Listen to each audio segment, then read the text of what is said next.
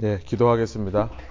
하나님, 저녁에 저희가 성경 66권 신약 과정을 살펴보는 이 자리에 나왔습니다. 이 시간 성령님께서 저의 마음과 생각 지켜주시고 저희가 성경을 지식적으로만 아는 것이 아니라 말씀으로 이 땅에 오신 예수님을 더 알 수 있는 그런 통로가 되고 도움이 될 수 있는 시간 되게 하여 주시고 성경에서 말씀하시는 예수님이라고 하는 한 인격체 그 인격체와의 만남, 교제를 저희의 삶의 최우선으로 생각하며 우리가 찬양한 것처럼 주 예수님보다 이 땅에 그 누구보다 더 귀한 것은 없다고 하는 것을 날마다 고백하는 저희의 삶 될 수 있도록 인도하여 주시옵소서. 예수님께서 저희의 제일 좋은 친구 되어 주시고 저희의 가장 좋은 남편 되어 주시고 아내 되어 주시고 저희의 가장 좋은 말동무가 되어 주셔서 주님 한 분만으로 만족하는 저희 삶 되게 하여 주옵소서. 감사드리며 예수 그리스도 이름의 영광을 위하여 기도합니다.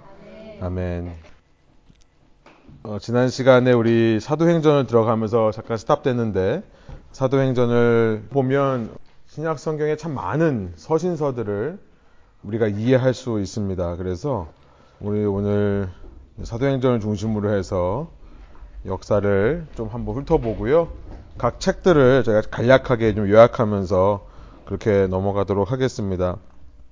제가 지난 시간에 구조하다가 아마 끝난 것 같은데요. 사도행전을 분류하는 여러 가지 방식이 있는데 첫 번째는 이제 중심 인물에 근거해서 1장부터 12장까지를 베드로의 사역, 그 다음에 13장서부터 28장까지를 바울의 사역. 근데 이건 너무나 이게 큰 구분이죠. 사도행전 1장 8절에 근거해서 보기도 합니다. 그러니까 예루살렘에 복음이 머물러 있는 1장부터 7장, 그 다음에 사마리아로 퍼지는 8장에서 10장의 이야기, 유대까지 퍼지는 겁니다. 지난 시간에 제가 설명드렸는지 모르겠는데 고넬료라고 하는 이방인에게 처음 복음이 전해지죠. 고넬료가 어디에 사는 사람이냐면 가이사랴라는 곳에 사는 사람이 제가 말씀드렸나요? 가이사랴는 두 군데가 있는데 시저리아 필리파이라고 하는 가이사랴 빌립보가 있고요. 그냥 가이사랴라고 나오면 이거는 해안가 도시입니다. 그래서 시저리아 마리티마라고 부르는데요. 사도행전에 나오는 가이사랴는 다이이 가이사랴를 말하는 겁니다. 항구 도시예요. 지중해 연안에 이렇게 있는 예루살렘에서 서북쪽으로 있는 도시입니다. 고넬료가 가이사랴 사람인데 가이사랴는 사마리아 땅입니다. 그러니까 10장에서 이 베드로가 고넬료에게 가서 복음을 전하는데요. 거기까지가 사마리아 땅인 거예요. 그리고 나서 이제 11장부터는 땅끝이라고 할 수 있는 이방인을 향한 전도가 이루어지는 것을 이렇게 볼 수도 있고요. 그런데 제가 이제 말씀드린 것 중에 사도행전의 메인 띠임 중에 하나가 복음이 어떻게 확장되어 가는가, 복음의 확장성이 있다라는 말씀을 드렸습니다. 복음이라고 하는 것은 항상 한 곳에만 머물러 있지 못하고요. 마치 전염병처럼 전염병에 비유하면 안 되겠지만 안 좋은 것에 비유하면 안 되겠지만 그 주위로 퍼져나가는 확장성이 있어요. 그 성향이 있습니다. 그렇기 때문에 어떻게 복음이 확장되는가 사도행전에 보면 6장 7절, 9장 31절, 12장 24절, 16장 5절, 19장 20절에 보면 계속해서 하나님의 말씀이 왕성해진다. 그 다음에 믿는 사람의 수가 많아진다. 하나님의 말씀이 흥왕하여진다. 교회가 더 굳건해지고 늘어간다. 이렇게 하는 이런 메시지들이 항상 있습니다. 그래서 그걸 중심으로 해서 밑에 보시면 1번 첫 번째는 초기 예루살렘 교회에서의 복음 확장. 첫 번째 빈칸은 예루살렘 교회입니다. 예루살렘에서의 어떻게 복음이 확장되는가를 1장 1절부터 6장 7절까지 그리고 있고요. 그 다음에 6장 8절부터 9장 31절까지는 그 복음이 유대와 사마리아로 확장되는 모습을 보여주죠. 스테반 빌립의 이야기, 바울의 회심 이야기. 그 다음에 3번은 이제 이방인으로의 복음 확장. 고넬료가 회심하고요. 4번은 아시아 지역에서의 복음 확장. 지난 시간에 다 한 겁니다. 그죠? 5번은 아시아에서 유럽으로의 복음 확장. 그다음에 마지막 19장 21절부터 28장 31절 맨 마지막 절까지는 로마를 향한 복음의 확장. 이렇게 정리를 해보는 것이 사도행전의 구조를 한눈에 볼 수 있는 그런 구조법입니다. 구분법이에요. 그래서 요 아웃라인에 근거해서 이제 다음에 보시면 이게 숙제였죠. 사도행전의 요약과 바울 서신저들의 순서인데요. 요 구조에 기반해서 저희가 이제 사도행전 책을 한번 쭉 훑어보고요. 훑어보면서 어느 시대에 어느 장소에서 서신서가 쓰여졌나를 이제 저희가 살펴볼 건데요. 이렇게 하면 이제 여러분들이 누가의 사도행전부터 바울의 13권에 이르는 이 서신서가 좀 요약되고 정리될 거라 생각합니다. 여러분이 이 자리에 오셨을 때보다 돌아가실 때는 아마 이제 신약 전체에 대한 역사적인 그림이 머릿속에 좀 더 확실하게 그려질 거라 믿어 의심치 않습니다. 첫 번째는 예루살렘에서 이제 복음이 확장되는 모습인데요. 우리가 이제 뭐 말씀 나누면서 나누겠지만 복음의 확장, 복음은 항상 확장되는 것이 있고 교회는 항상 세력이 커지고 항상 성장하게 되어 있는데 이것은 양적인 성장이 아니라 영향력이라고 지난 시간 말씀드렸죠. 그런데 이 복음이 확장되는 데 있어서 항상 고난이 따라옵니다. 신기하게 뭐냐면 교회의 성장은요, 고난을 통해 성장하게 돼 있어요. 참 신기해요. 예루살렘에 보면 처음에 1장 1절부터 11절 보면 예수님이 승천하십니다. 아니, 예수님이 계셔야 교회가 더 성장하고 부흥하지 않겠습니까? 근데 예수님께서 이제 떠나시는 거예요. 때와 시기는 아버지 권한이 아니니까 너희는 알 바 아니다 하면서 오직 성령을 기다리라고 하고 떠나가십니다. 예루살렘이라고 하는 곳은요, 내가 떠나기 싫은 곳이 아니라 당장이라도 떠나고 싶은 곳입니다. 우리가 이제 사도들이 게을러 가지고 예루살렘 안에 머물러 있었다라고 생각을 하는데요. 아니죠. 예루살렘이라고 하는 곳은 유대교의 중심지이기 때문에요. 여러분, 이슬람 중심지에 가서 산다고 생각해 보세요. 힘들죠. 당시 유대교라고 하는 종교의 중심지에 사는 것은 너무나 힘든 것입니다. 차라리 떠나면 좋을 것 같아요. 근데 예수님께서 떠나시면서 성령이 너에게 올 때까지 여기 머물러 있어라라고 말하니까 제자들이 그곳에 남아 있는 거예요. 유대인들이 어떤 사람들입니까? 예수님을 죽인 사람들이에요. 예수님을 죽인 사람들이 예수님의 제자를 가만두겠습니까? 적들이 있는 곳, 또 예루살렘이라고 하는 것은 생각해 보시면 마음이 와닿지만 나의 실패 장소입니다. 여러분 그런 장소 있으시죠? 내가 철없을 때 실패했던 장소에 가기 싫어요, 사람은요. 왜냐하면 그곳에 가면 그때 내 모습이 떠오르기 때문에. 근데 그곳에 머물러 있는 것 자체가 어떻게 보면 고난이죠. 어, 사도행전의 띠시스라고 할 수 있는 중심이라고 할 수 있는 1장 8절. 그런데 성령이 예루살렘으로부터 오셔서 예루살렘으로부터 유대, 사마리아 땅끝까지 퍼진다라고 하는 것을 말씀하셨기 때문에 제 아들이 억지로 꾹 참으면서 눌러 있는 모습이 1장 1절부터 11절에 있습니다. 그러면서 이제 열두 사도가 재구성됩니다. 마가의 다락방에 120명이 모였는데 세례 요한 세례부터 예수님 때까지 한 사람들이 모여가지고 거기서 마띠아라고 하는 사람 뽑죠. 2장에 와서 드디어 이제 오순절 성령 강림, 급하고 강한 바람, 부의 혀 갈라지듯 방언이 이렇게 일어납니다. 다른 나라 말로 들리는 거예요. 때는 오순절이라는 시기입니다. 6월절로부터 77에 49, 77절이라고도 하고 오순절이라고 하는데 이 50일째 되는 날이 오순절인데요. 보통 유대인들은 6월절을 와서 지내고 갔다가 다시 오순절에 옵니다. 유대인의 3대 절기. 3대 절기가 뭐냐면 첫 번째가 6월절. 이게 가장 설날 같은 큰 절기고요. 두 번째가 오순절. 세 번째가 장막절이라고 하는 건데 이 세 가지는 꼭 지킵니다. 그러니까 50일 만에 다시 모이는 거예요. 예수님을 십자가에 못 박으라고 소리 질렀던 유대인들의 무리가 잠시 흩어졌다가 이때 다시 모였겠죠. 어떤 상황일까요? 무서운 상황이죠. 어려운 상황입니다. 마치 바벨탑 사건의 역 사건이 일어나는 거죠. 하나님께서 나라의 말을 흩으시는 바벨 사건. 근데 그거에 역주행이 되는 거죠. 각 나라 말이 이제 한 사람의 말 속에서 다시 나오게 되는. 그래서 어, 아마 제자들에게 이 성령의 역사는 굉장히 아마 담대함을 주었을 것 같다는 생각이 들어요. 그렇게 각지에서 모여든 사람이 내가 하는 말을 다 자기 말로 알아듣는다고 한다면 이런 정말 초조하고 불안한 상황 속에서 얼마나 위로가 되었겠는가. 베드로의 설교가 이제 2장에 14절부터 41절에 나와 있고요. 이 사람들이 듣고는 찔려서 어떻게 그럼 내가 구원받을 수 있느냐? 회개해라 라고 하는 메시지를 그 십자가를 못 박았던 유대인들 무리에게 담대하게 외치는 그 베드로의 모습을 우리가 발견할 수 있습니다. 그 다음에 이제 초대 공동체가 2장 42절 47절 멀리서 오순절 때 여행 온 사람들이 다시 돌아가지 않고 그곳에 모여가지고 교인이 되는 장면이에요. 뭐 제자 수가 하루에 뭐 3천 명, 몇천 명씩 이렇게 늘어나는 그것은요. 그들이 함께 머물러 있는 것이 아니라 신앙 고백하는 사람이 그렇게 많았다는 겁니다. 물론 그들은 이제 돌아가요. 그런데 여기서 은혜를 받고 떠나지 않는 사람들도 있었겠죠. 그 사람들을 위해서 이 예루살렘에 있는 이 작은 교회가 숨어 지내는 교회가 어떻게 그들을 섬겼는가. 이들이 먹을 게 없고 잘 데가 없으니까 서로의 물건을 통용하는 겁니다. 내가 가지고 있는 거 나눠서 먹게 하고요. 내가 집이 있으면 집을 오픈해서 사람도 들어오게 하고요. 이게 지금 무슨 얘기를 하는 거냐면 여러분 원래 유대인에게 이런 공동체가 있어야 됩니다. 그게 뭐냐면 성전이라는 곳이에요. 예루살렘 성전의 기능은요.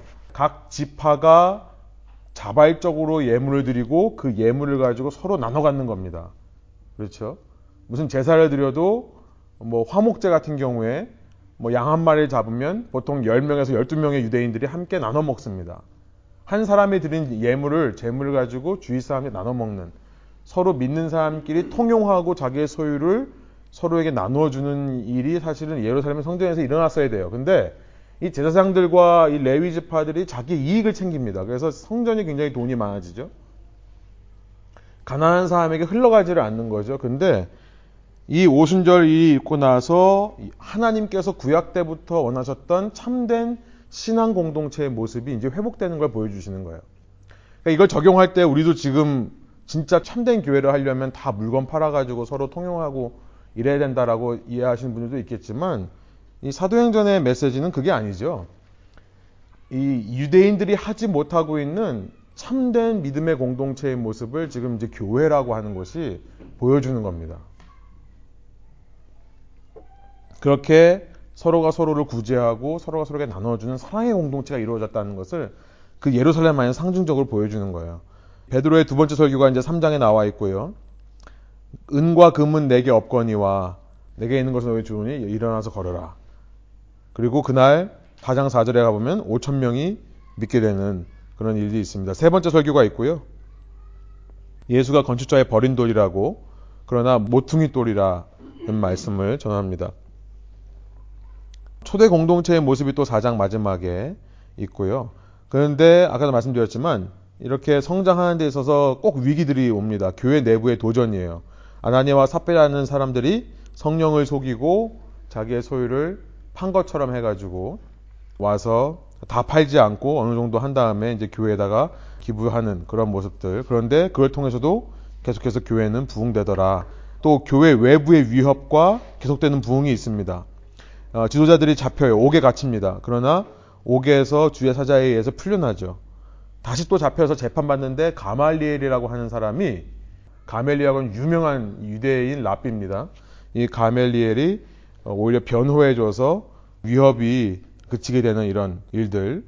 그 다음에 11번 보시면은 헬라파 유대인의 등장이 되고 이제 헬라파 유대인이라고 하는 것은 디아스포라입니다. 유대인 디아스포라들. 그러니까 예루살렘에만 머무는 사람들이 아니라 다른 지역에 살고 있던 유대인들이 헬라파 유대인들이에요. 그 헬라파 유대인들이 아마도 보통 이제 죽을 때는 나를 죽어서 장사 지내는 곳은 예루살렘으로 해달라는 유언을 많이 남겨요.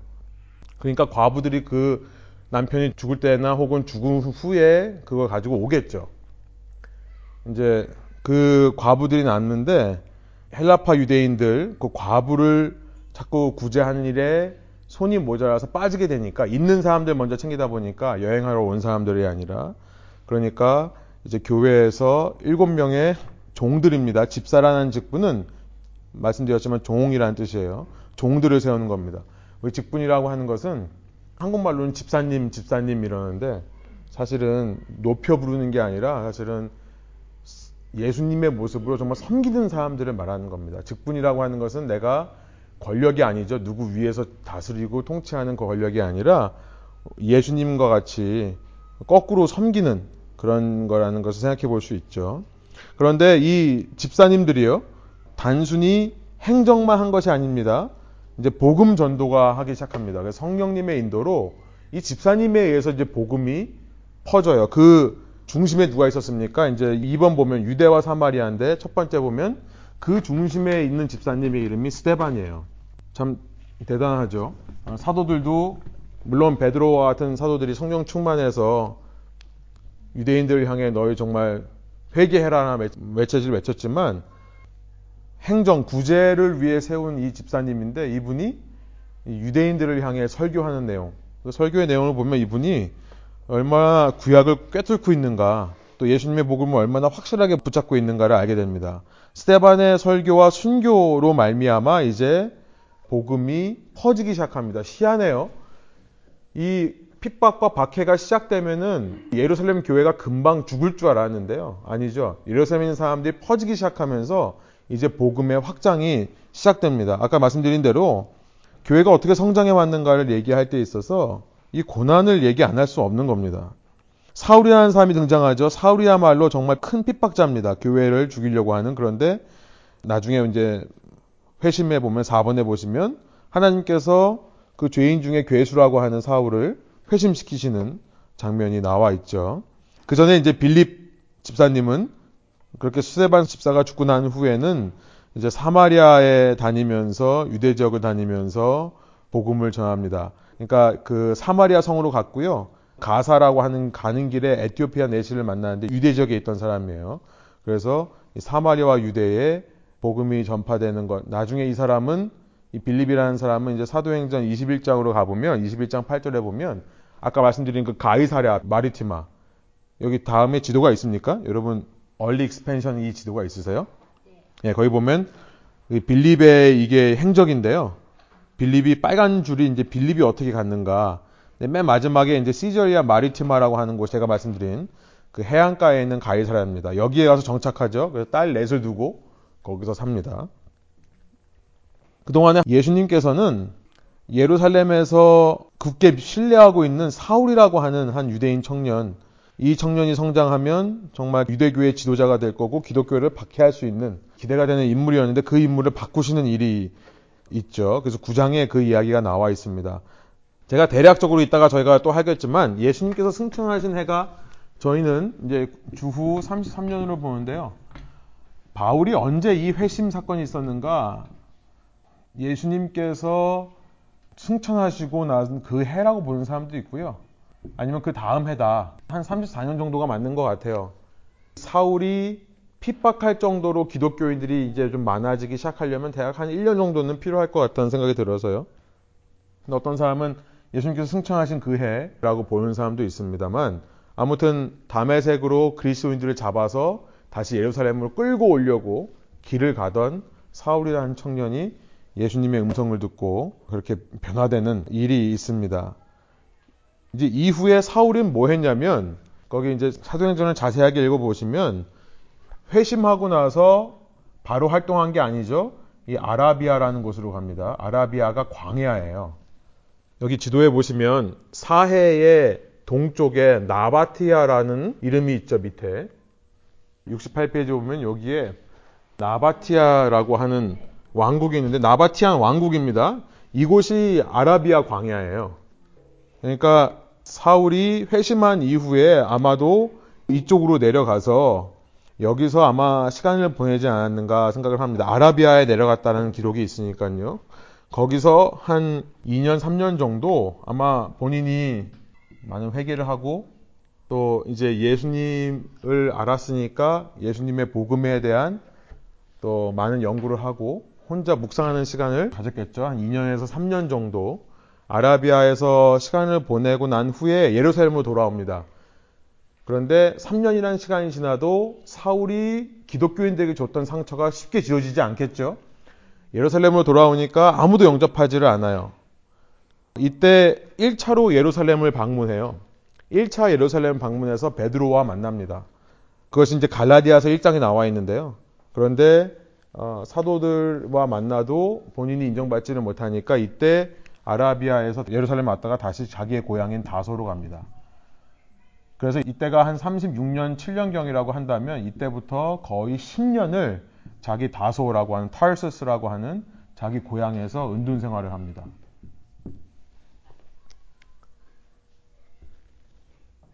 예, 보통 한 37년 정도로 봐요. 37년 정 아마 예루살렘에서 만나고 갔으니까 37년에서 한 거의 10년 가까이를 은둔 생활을 합니다. 아무튼 참고로 알아두시고 이렇게 이야기들이 일어나고 있고요. 하나님께서 이제 앞으로 이 사람 고난 당하고 있습니다. 그렇죠? 이 젊은 사람을 하나님께 능력 있는 사람을 빨리 쓰시지 않고요. 이렇게 연단의 시기를 꼭 거치세요. 13년 가까운 시기를 연단하고 있는데 그동안에 이 사람이 준비되는 동안에 하나님은 계속해서 사도들을 통해 역사를 이어가십니다. 확장 역사를 이어가세요. 이 사람이 이제 아주 훈련받고 나면 이 사람을 통해서 엄청난 복음의 확장이 일어날 거예요. 3번에 보면 이방인으로 가는데 아, 베드로가 요바라는 곳으로 내려가서 다비다, 도르가를 살려내고요. 그 다음에 요바에서 중요한 것은 뭐냐면 고넬료의 회심이 있었죠. 환상 중에 고넬료에 가서 복음을 전해라. 나는 못합니다. 내가 깨끗하게 한 걸 네가 왜 부정하다고 하느냐? 환상을 보여주시면서 하나님께서 베드로를 움직이셔서 고넬료라고 하는 이방인 중에서도 하나님을 경외하는 이방인이 이제 회심하게 됩니다. 그리고 나서 11장에 보면 누가 세웠는지는 모르겠지만 그렇게 유대와 사마리아 지역으로 흩어졌던 사람들이 어, 흘러 흘러 어디까지 가냐면은 안디옥이라고 하는 그 지도에 보시면은 있습니다. 그러니까 지중해가 이렇게 있다 그러면은 여기에 이제 갈릴리 호수와 사해가 이렇게 있다 그러면은 예루살렘이 여기 있고 시저리아 가이사랴가 여기 있다 그러면은 안디옥은 여기 위에 있는 도시입니다. 좀 더 북쪽으로 있는 도시예요. 안디옥이라고 하는 이 도시로 흘러 흘러 가서 거기서 거기서 이제 정착해서 처음 이방인 땅에 세워지는 교회인 안디옥 교회가 개척이 됩니다. 그러면서 이곳에서 그리스도인이라고 하는 이들이 예수님 같다, Christ 같다라고 하는 의미의 그리스도인이라는 이름으로 불리기 시작해요. 그러니까 이전까지는 믿는 사람들을 가리키던 단어는 딱 하나였습니다. 제자예요. 예수님의 제자. disciples. 이전까지 모든 믿는 그래서 사도행전에 보시면 제자의 숫자가 더해진다. 제자들이 몇천 명이 제자가 되더라. 이렇게 제자라는 말을 쓰다가요. 이제 이방인 땅에 와서 이때부터 제자라는 말을 disciple이라는 말이 무슨 말인지를 모르니까 유대인의 언어죠. 모르니까 이제 크리스천이라고 하는 그리스도인이라는 말로 바꾼 거예요. 그러니까 여러분 제자라는 단어와 크리스천이라는 단어는 똑같은 단어입니다. 다른 단어가 아니에요. 우리는 이렇게 생각하기 쉽죠. 나는 예수 믿고 교회에 등록하면 크리스천이고 그 중에서 특별히 훈련을 받고 특별히 무슨 과정을 거치면 난 제자가 된다라고 생각하는데 전혀 아니죠. 같은 말입니다. 그 유대인들은 똑같은 사람들을 제자라고 불렀고 예수님을 따라하는 사람, 예수님을 흉내내는 사람이란 뜻이에요. 그리고 예수님 같은 사람이 이방인들이 부르던 제자들의 모습이었습니다. 그런데 12장에 보면 교회를 향한 핍박이 생겨요. 야고보가 죽습니다. 야고보가 죽고 베드로가 감옥에 갇히죠. 그러나 계속해서 복음은 확장된다라고 하는 말로 끝납니다. 신기하죠. 이렇게 지도자들이 죽고 갇히는데요. 복음은 계속 확장되고 있습니다. 이제 아시아 지역에서의 복음 확장이 나오는데 다소에 있던 다소에서 칩과 생활을 하던 이 사울을 기억하는 사람이 바나바라고 하는 사람이 있습니다. 바나바가 이 안디옥 교회의 담임 목사로 가요. 쉽게 말하면.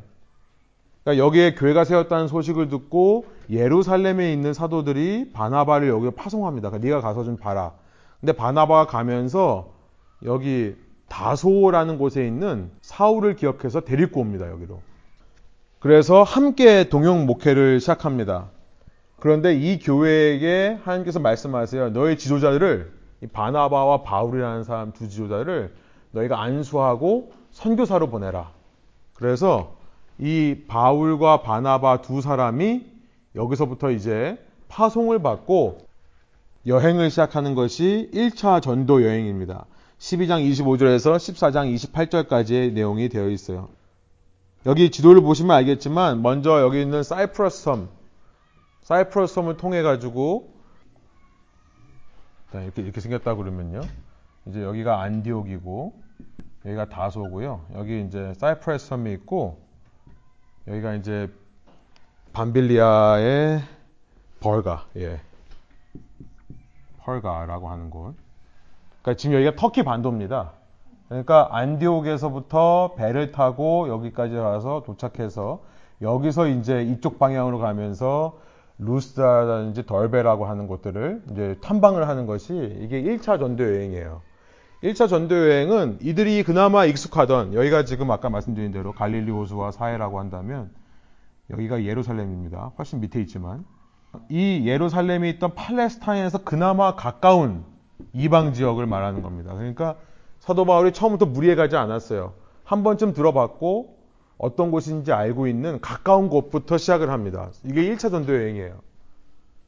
1차 전도 여행을 가면서 이게 이제 대략 AD 46년 7년경 칩거 생활 끝난 때부터 보통 한 1년 내외 정도 했다고 생각을 합니다. 47년 혹은 8년까지 아주 짧게 갔다 오는 여행이었어요. 굉장히 가까운 데 있는 땅을 짧게 갔다 옵니다. 이때 이제 바나바의 조카였던 마가 요한, 마가 요한이라고 하는 사람을 같이 데리고 여기까지 왔는데요. 여기는 이제 사이프러스는 바나바의 고향이죠. 여기에서 이제 그 조카를 데리고 여기까지 왔는데요. 여기서 이제 벌가에서 이 이쪽 소아시아 지역으로 가려고 하는데 여기가 그 유명한 타우러스 토러스 산맥이라고 하는 굉장히 높은 산맥이 있습니다. 그 산맥을 건너서 가야 되는 거죠. 그러니까 아마 그것 때문에 그랬는지 뭐가 안 맞아서 그랬는지 마가 요한이 난 못 가겠다. 돌아가 버리죠. 바나바와 바울만 갑니다.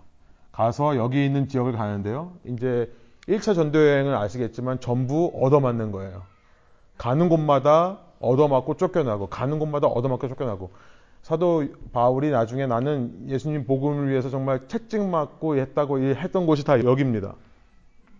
뭐 40에 가만 태형을 맞았다고 하고 굉장히 고생을 합니다. 1년 정도 짧게 갔다 오는 여행인데요. 얼마나 생고생을 하고 오는지 우리가 그 이야기를 보면 참 그렇게 알 수 있습니다. 그 사도 바울이 왜 이렇게 핍박을 당했는지 우리는 참 아픈 마음. 그런데요. 왜 핍박당했는지 아세요? 왜 핍박당했는지 아세요? 누구한테 핍박? 이 사도 바울을 핍박한 사람들은 놀랍게도 이방인들이 아니었어요. 이곳에 살고 있는 유대인들입니다. 이 소아시아 지역에 디아스포라로 살고 있던 같은 동족 유대인들이 핍박을 하는 거예요. 어, 사도 바울도 유대인의 성향을 벗어나지 못합니다. 그러니까 이런 데 가면 뭐 마을로 들어가서 작은 도시로 들어가서 선교 사역하는 게 아니라요. 자기가 익숙한 곳, 회당으로 찾아가죠. 유대인의 회당에서 들어가서 예수 그리스도의 전파를 합니다. 어, 그랬더니 예수님을 전파하면 유대인들이 너무 싫어하는 이유는 뭐냐면 유대인에게 가장 중요한 율법이 중요하지 않다라고 얘기하는 거죠. 유대인 생각에 만일 선한 구원이 나오려고 하면 유대인 혈통에서 나와야 되고 예수가 만일 유대인으로 온 예수를 통해 구원이 이루어진다고 하면 먼저 유대인이 되어야 된다고 생각을 했던 거예요. 유대인이 되어야 그래야 예수님을 믿고 구원을 받을 수 있다. 근데 율법을 통해서가 아니라 그 유대인이 된다는 것은 할례죠. 근데 사도 바울은 할례가 아니라 예수님을 믿음으로 그냥 우리는 구원을 얻는다 얘기를 하니까 유대인들이 정말 싫어하는 겁니다. 그래서 유대인들이 이렇게 때리고 거의 죽은 자처럼 될 때까지 거의 죽었다가 살아났다고 하는 이야기들 거기서 나오는 거죠. 이렇게 얻어맞고 고생을 하고 그 길로 다시 돌아옵니다. 돌아온 이 사도 바울이요. 안디옥에서 예루살렘으로 내려갑니다. 이거 훨씬 밑에 있는데 안디옥에 와 보니까 자기가 파송받은 도시에 와 보니까 이 여기서 핍박하던 사람들이 여기까지 온 거예요. 바울이 안디옥에서 왔다는 소리를 듣고 여기 쫓아온 겁니다. 쫓아와서 율법 없이 구원을 받을 수 있다고 하는 것에 대해서 항의를 합니다. 그러니까 교회가 갈라져요. 안디옥 교회가 찢어집니다. 아, 그 율법이 있어야 돼. 아니야, 율법 없이도 돼.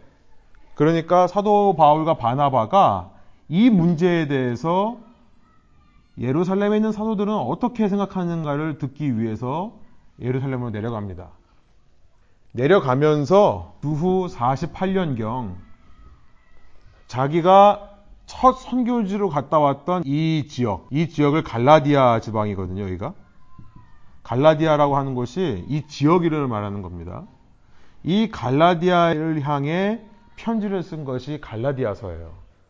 어떻게 기억하시기 쉽냐면 그렇게 얻어맞고 핍박을 당했으니까 바울이 쓴 편지 중에 가장 공격적인, 가장 화풀이하고 나는 그런 말도 있습니다. 성경에 나는 이렇게 율법을 통해서 구원이 있다고 하는 사람들, 누구든지 예수를 믿으려면 먼저 유대인이 되는 할례를 받아야 된다고 말하는 사람들, 그렇게 할례 받는 것이 중요하면 열심히 할례 받아 가지고 아예 그냥 없애버려라 그거를 이렇게까지 얘기를 합니다. 편지 내에서요.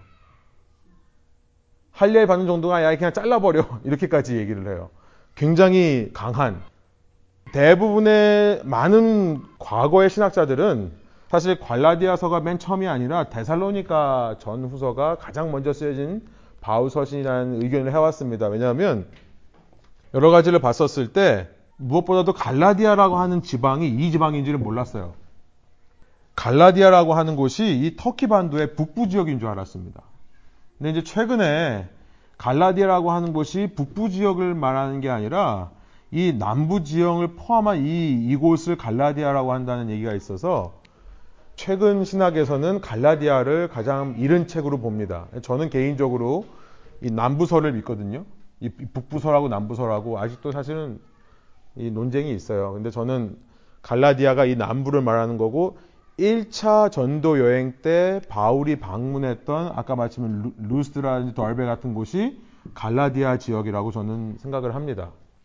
저만의 생각이 아니고 꽤 저명한 신학자들에게 제가 설득이 된 거고요.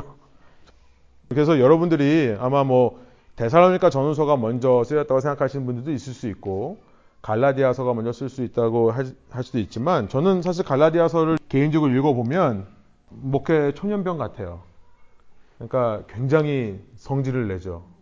열정적이고 이게 아니면 진짜 안 되는 것처럼.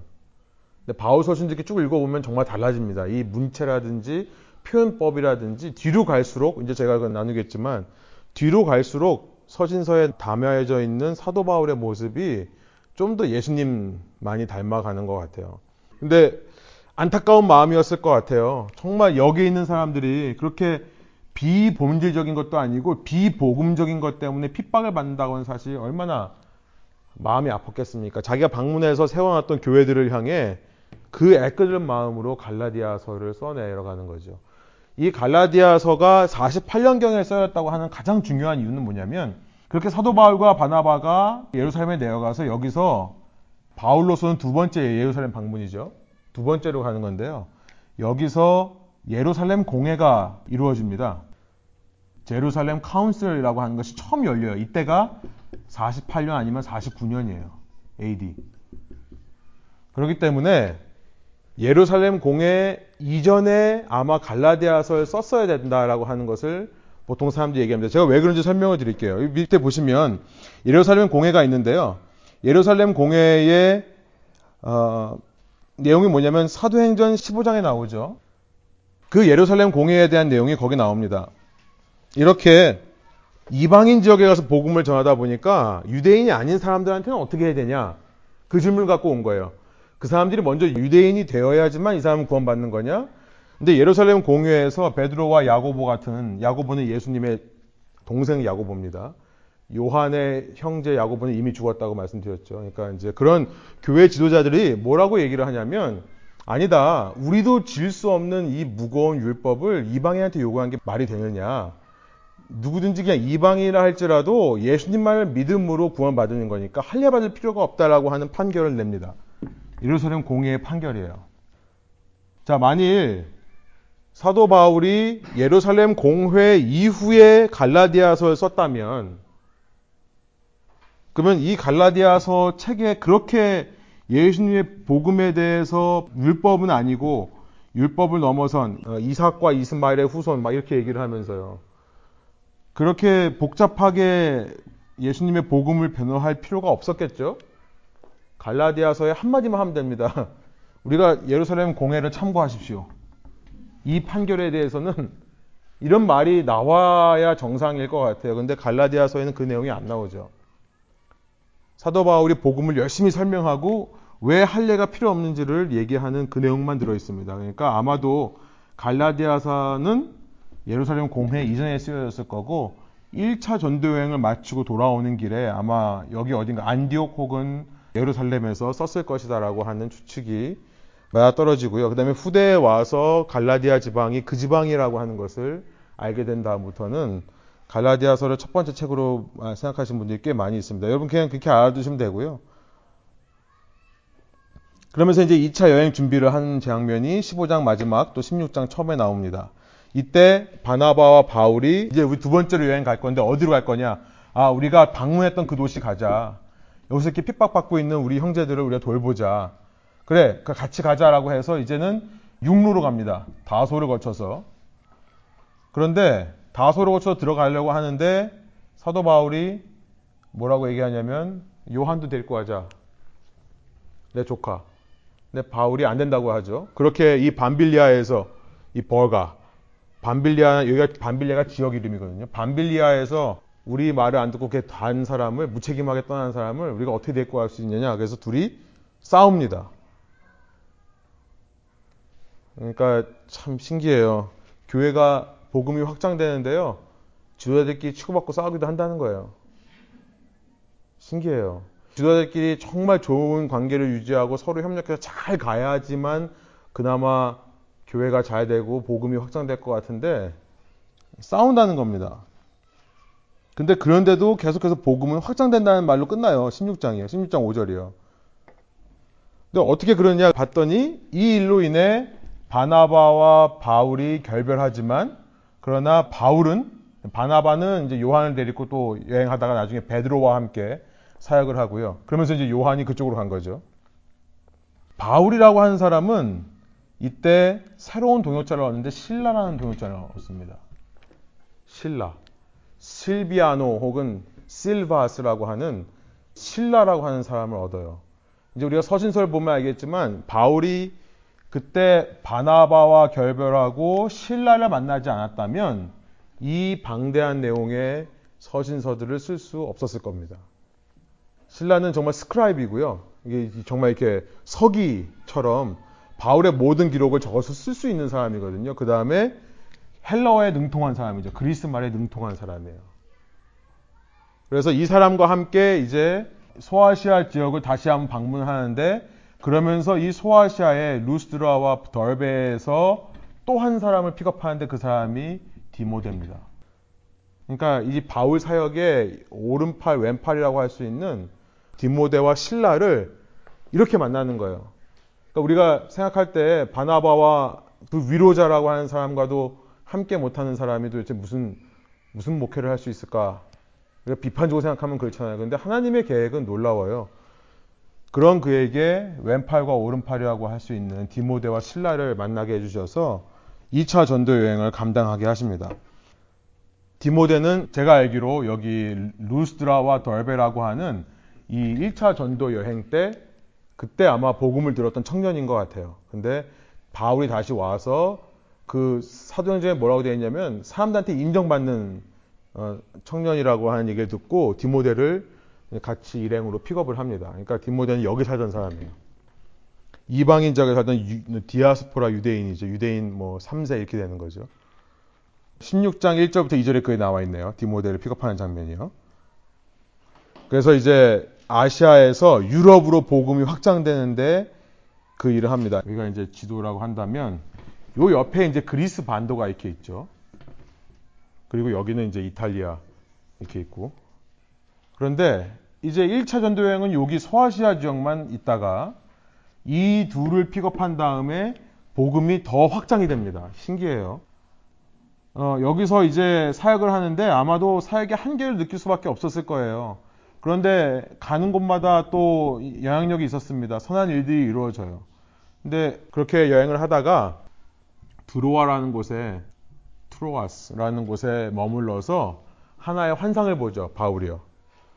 이 2차 전도 여행은 주후 약 48년, 요 공회가 끝난 직후서부터 약 한 2, 3년간 진행되었습니다. 51년까지요. 2차 전도 여행. 드로아라는 곳에서 환상을 보고서 어떤 환상을 보죠?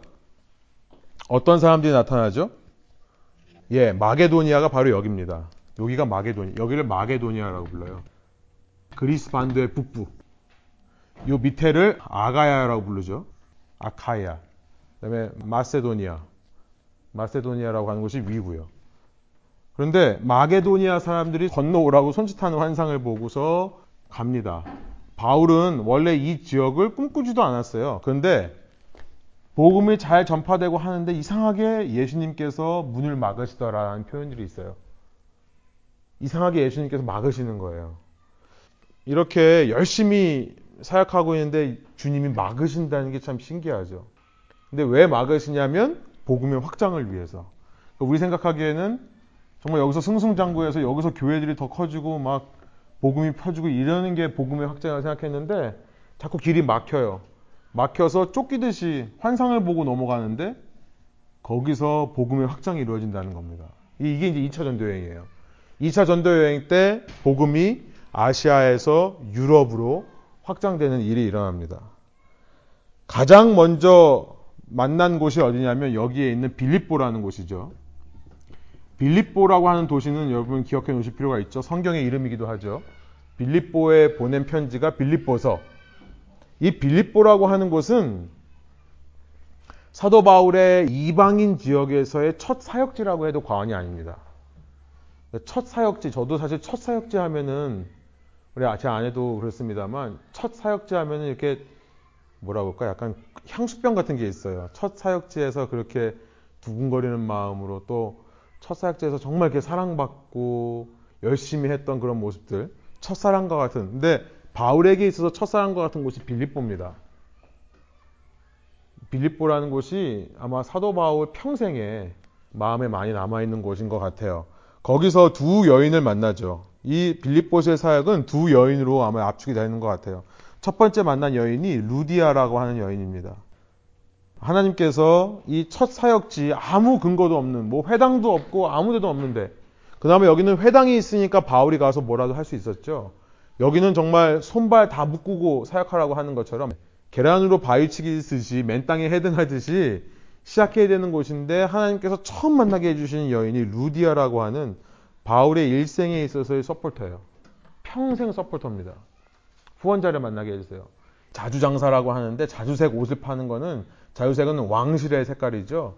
그러니까 아마 어, 지금으로 말하면 뭐 패션 코디네이터인데 아마 왕의 패션 코디네이터였던 그런 모양인 것 같아요. 하여튼 고위 관리들을 상대하는 아주 돈 많은 여인.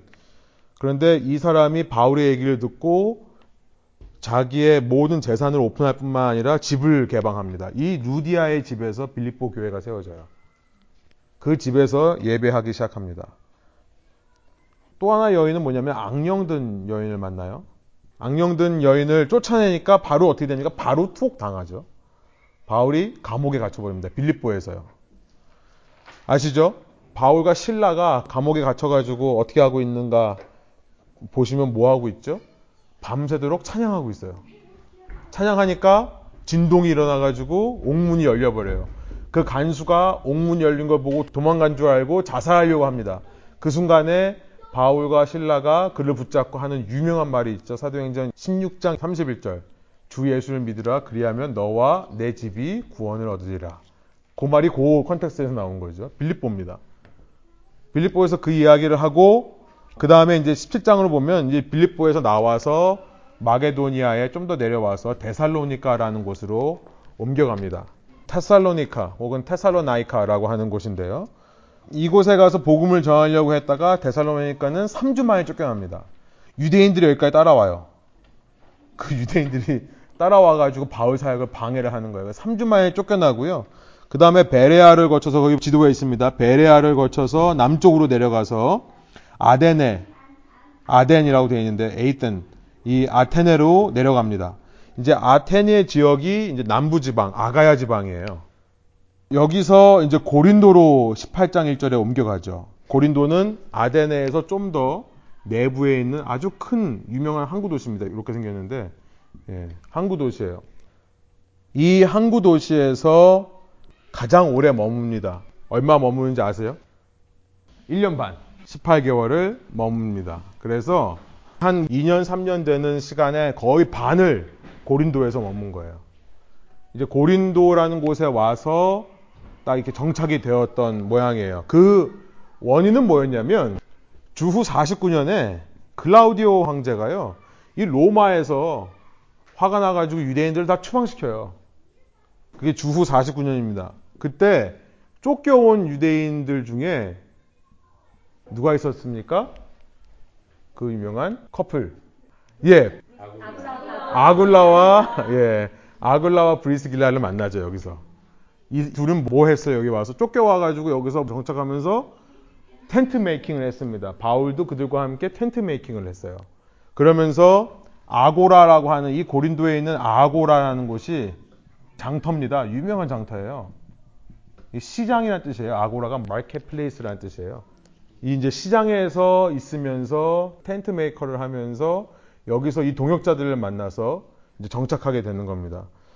동역자를 만나는 게 얼마나 중요한지, 그죠?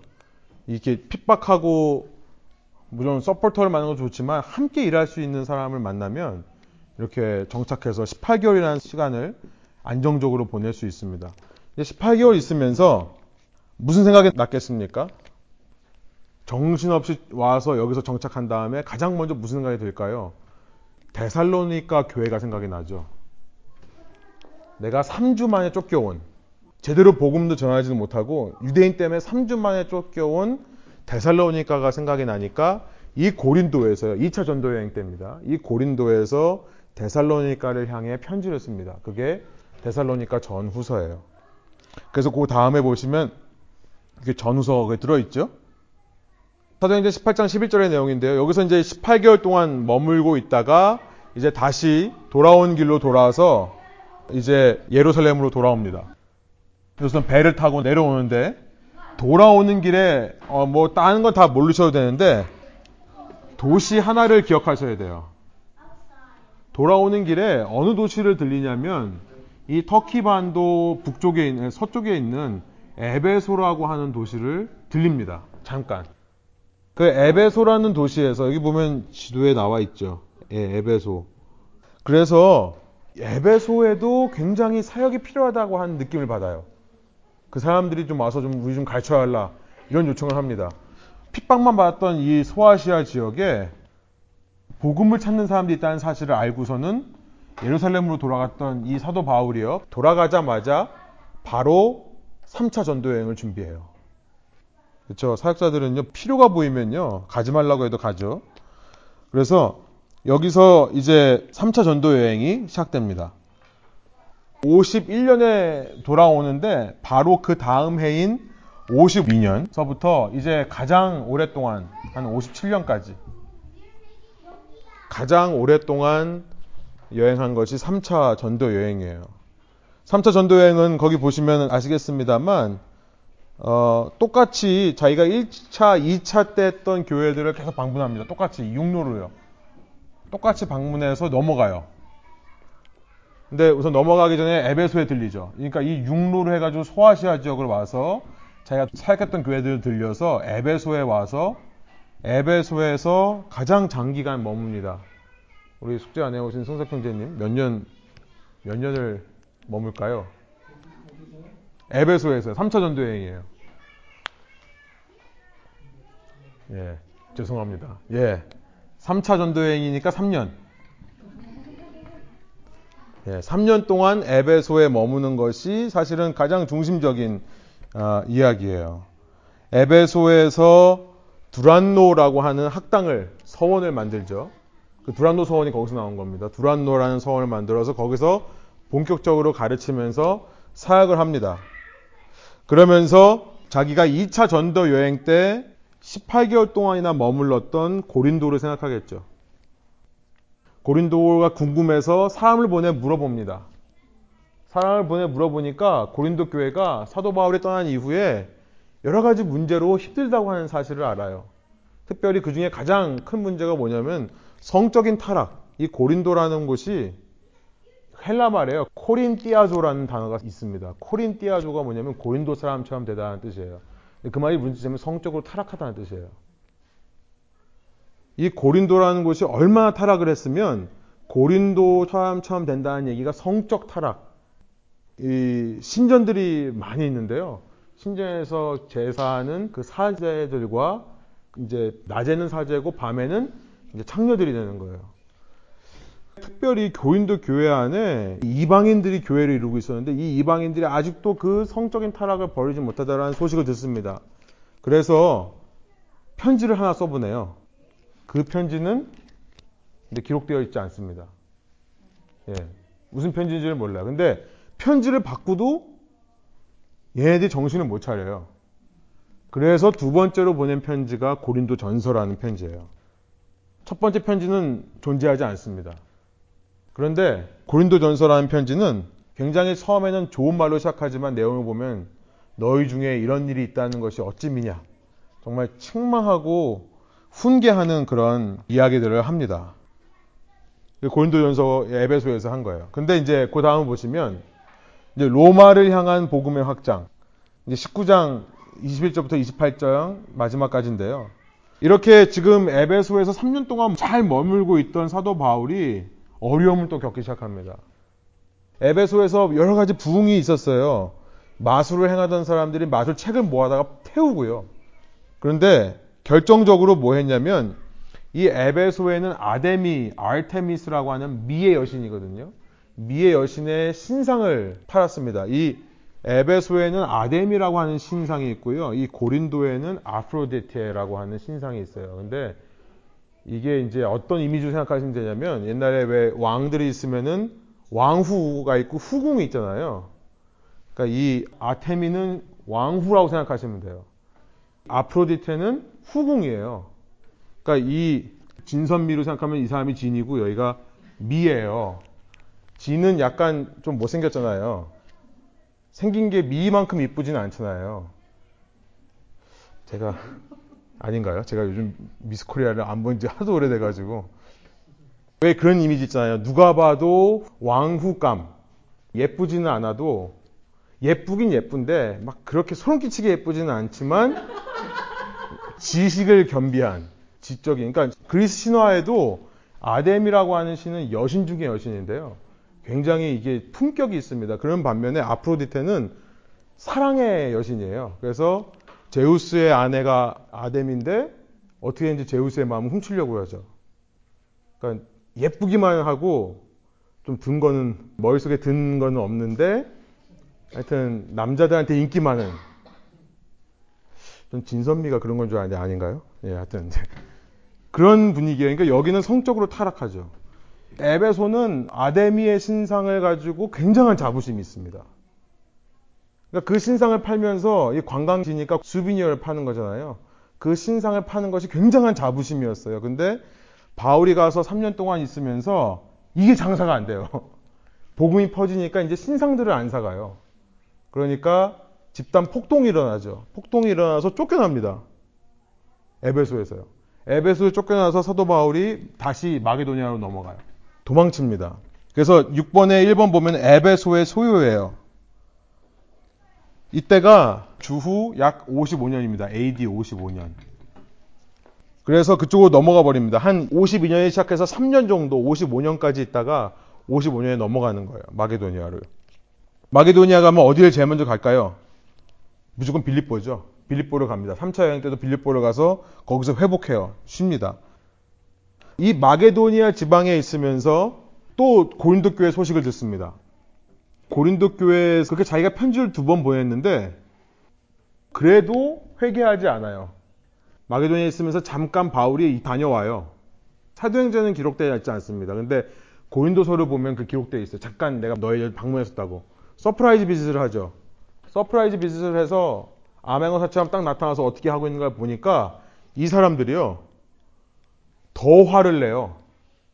편지를 두 번 받고서는 마음을 고쳐먹지를 못하고 사도 바울이 오니까 오히려 대놓고 막 뭐라고 했어요. 그래서 실망한 사도 바울이 다시 마게도니아로 와서 여기서 세 번째 편지를 보냅니다. 내가 가는데도 너희가 이렇게 한단 말이냐 그러면서 그 편지가 뭐냐면 눈물의 편지라는 거예요. 그건 지금 전해지지 않습니다. 이 편지도요. 그런데 눈물의 편지를 받고 나서 그때 이들이 회개했다라고 하는 메시지가 옵니다. 그 소식을 듣고 이 마게도니아 지역에서 네 번째로 편지를 쓴 게 고린도 후서입니다. 그러니까 고린도 전서 전에 하나가 있었고 고린도 후서 전에 또 하나가 있었던 거예요. 그래서 그때 이제 고린도 후서를 이 마게도니아 지역에서 쓰면서 바울이요 참 대단해요. 그렇게 말 안 듣고 속썩이던 교회가 이제 회개하고 돌아왔는데 편지를 보내면서 너무나 잘했다고 하면서 뭘 하냐면 내가 이제 정신 차렸으면 헌금해라. 고린도후서는 모금하는 편지입니다. 이 지역에 모금을 해요. 근데 모금하는 이유는 내가 잘 먹고 잘 살려고 하는 게 아니죠. 바울의 관심은요, 여길 가는 거예요. 로마. 그러니까 이제 2차 전도 여행을 통해서 복음이 아시아에서 유럽으로 옮겨왔다면 나는 3차 전도 여행을 통해서 여기서 일로 가기를 원하는 거예요. 로마로. 로마로 가기 위한 전진 기지를 고린도로 삼는 겁니다. 그러니까 내가 이제 로마로 가서 사역을 해야 되니까 내가 좀 어느 정도 자금을 마련해 달라라고 하는 내용의 고린도 후서를 보내요. 근데 이 후서를 받고 나서 회개한 교회가 엄청난 액수를 모금을 합니다. 그걸 콜렉하러 고린도에 갔더니 너무 많은 금액이 모여서 사도 바울이 무슨 생각하게 되냐면 예루살렘에 있는 모교회를 도와야겠다는 생각이 들어요. 사실은 예루살렘 모교회가 굉장히 재정적으로 어려움을 겪고 있었습니다. 사도 바울은 원래 예루살렘 교회를 안 좋아했겠죠. 자기가 그렇게 두 번이나 갔는데 첫 번째도 그렇게 하고 두 번째는 뭐 좋은 파결을 했지만 어쨌든 사도 바울은 예루살렘 가기가 참 거리끼는 사람이었을 것 같아요. 근데 고린도 교회가 이 예루살렘 교회를 생각하면서 사도 바울의 사역을 생각하면서 모금을 해서 사도 바울에게 전해주니까 로마로 가려던 자기의 계획을 취소하고요. 이걸 가지고 다시 예루살렘으로 돌아갑니다. 예루살렘으로 돌아가는데 문제는 뭐냐면 로마에게 가고 싶은 마음은 있는 거예요. 그래서 이때 로마는 내가 가려고 했지만 못 가게 됐어. 내가 예루살렘으로 가야 돼. 근데 로마에도 신앙인들이 있다는 얘기 들어서 누가 갔냐면요. 여기서 동역하던 브리스길라와 아굴라가 이제 로마가 다시 유대인들을 허용하니까 자기가 있던 곳으로 돌아가는 거예요. 돌아갔습니다. 그래서 브리스길라와 아굴라가 돌아가는 그 편에 편지를 써서 보내는 것이 로마서예요. 그러니까 3차 전도 여행 때 에베소에서 고린도 전서를 썼고요. 마게도니아에서 고린도 후서를 썼고요. 고린도에 와서 모금을 한 다음에 돈을 받은 다음에 내가 못 가게 되어서 대신 편지를 쓴 게 로마서입니다. 그렇게 이해하시면 돼요. 그리고 이제 돌아옵니다. 돌아온 길에 드로아를 거쳐서 밀레도로 가는데요. 드로아를 거쳐서 밀레도로 가는데 드로아라는 곳은 아시죠? 밀레도라는 곳은 에베소의 서쪽에 있는 항구 도시인데요. 드로아라는 곳에서 어떤 일이 있죠? 바울이 밤새도록 설교하다가 이 유소라는 성년이 졸다가 떨어져 죽었다가 다시 살아나는 어, 밀레도에서 에베소 장로를 모읍니다. 에베소로 가진 않아요. 무슨 이유인지는 모르겠어요. 근데 이 밀레도라는 곳에서 에베소 장로들을 오라 그래요. 오라 그래서 그 유명한 바울의 설교 하죠. 나는 이제 성령에 배워서 예루살렘으로 갑니다. 근데 예루살렘 가는 길에 어떤 환란과 어떤 어려움이 나를 기다리고 있을지 나는 어, 알지 못하지만 다만 나는 어, 예수께 받은 사명, 하나님의 은혜의 복음을 일을 마치는 일에는 나의 생명을 조금도 귀한 것으로 여기지 않습니다. 라고 하는 그 유명한 사도행전 20장에 그 설교를 하죠. 하고 난 다음에 예루살렘으로 돌아오는 것이 3차 전도 여행입니다. 예루살렘에 돌아오니까 아니나 달라요. 예루살렘에서 구속되죠. 21장부터 23장까지가 내용이 이어집니다. 57년경의 일이에요. 구속되어서 거기서 이제 산헤드린, 예루살렘은 유대인 종교 지도자들이 있는 곳이죠. 산헤드린이라고 하는 유대인 최고 종교 지도 회의에서 재판을 받습니다. 그런데 이때 사도 바울이 내가 시민권이라는 걸 알려요. 나는 로마 시민권자다. 니네들 나 어떻게 하지 못한다. 그랬더니 이 사람을 가이사라로 보냅니다. 가이사라에 총독이 있거든요. 벨릭스라고 하는 총독에게 갑니다. 그래서 가이사라에서 2년 동안 구금되어 있어요. 그러니까 감옥을 여기서도 한 번 또 가게 됩니다. 가이사라에서. 벨릭스에게 상소했다가 2년 동안 벨릭스가요, 냅둬요, 감옥에. 왜냐하면 돈 뜯어내려고. 이 사도 바울이 가는 곳에 자꾸 돈이 모인다는 걸 알아요. 그래서 성경에 이렇게 나와요. 돈 뜯어내려고 그런다고. 사도행전 24장 27절이에요. 그러다가 이제 벨릭스에서 어, 페스투스라고 하는 베스도라는 총독으로 바뀌었을 때 이 베스도는 이 사도 바울이 골치 아프니까 당시 이 지역을 다스리던 어, 헤롯 아그리빠 왕에게 보냅니다. 근데 둘 사이에서 토스하죠. 네가 해결해, 네가 해결해. 못 해결하니까 이제 사도 바울이 여기서 나는 그럼 시저한테 가서 재판을 받겠다 라고 해서 이제 마지막 로마로 후송되는 장면이 나와요. 하나님은 참 희한하세요. 여기서 바로 건너가면 로마에도 복음이 전해지는 것 같은데요. 사도 바울에게 수많은 사람들이 가지 말라고 여기 가면 붙잡힌다고. 근데 사도 바울에게 하나님께서 어, 그런 마음을 안 주시는 것 같아요. 눈 딱 질끈 감고 나 고생할 거 안 생각하고 내 목적지로 딱 가면 내가 원하는 사역도 딱 이루잖아요.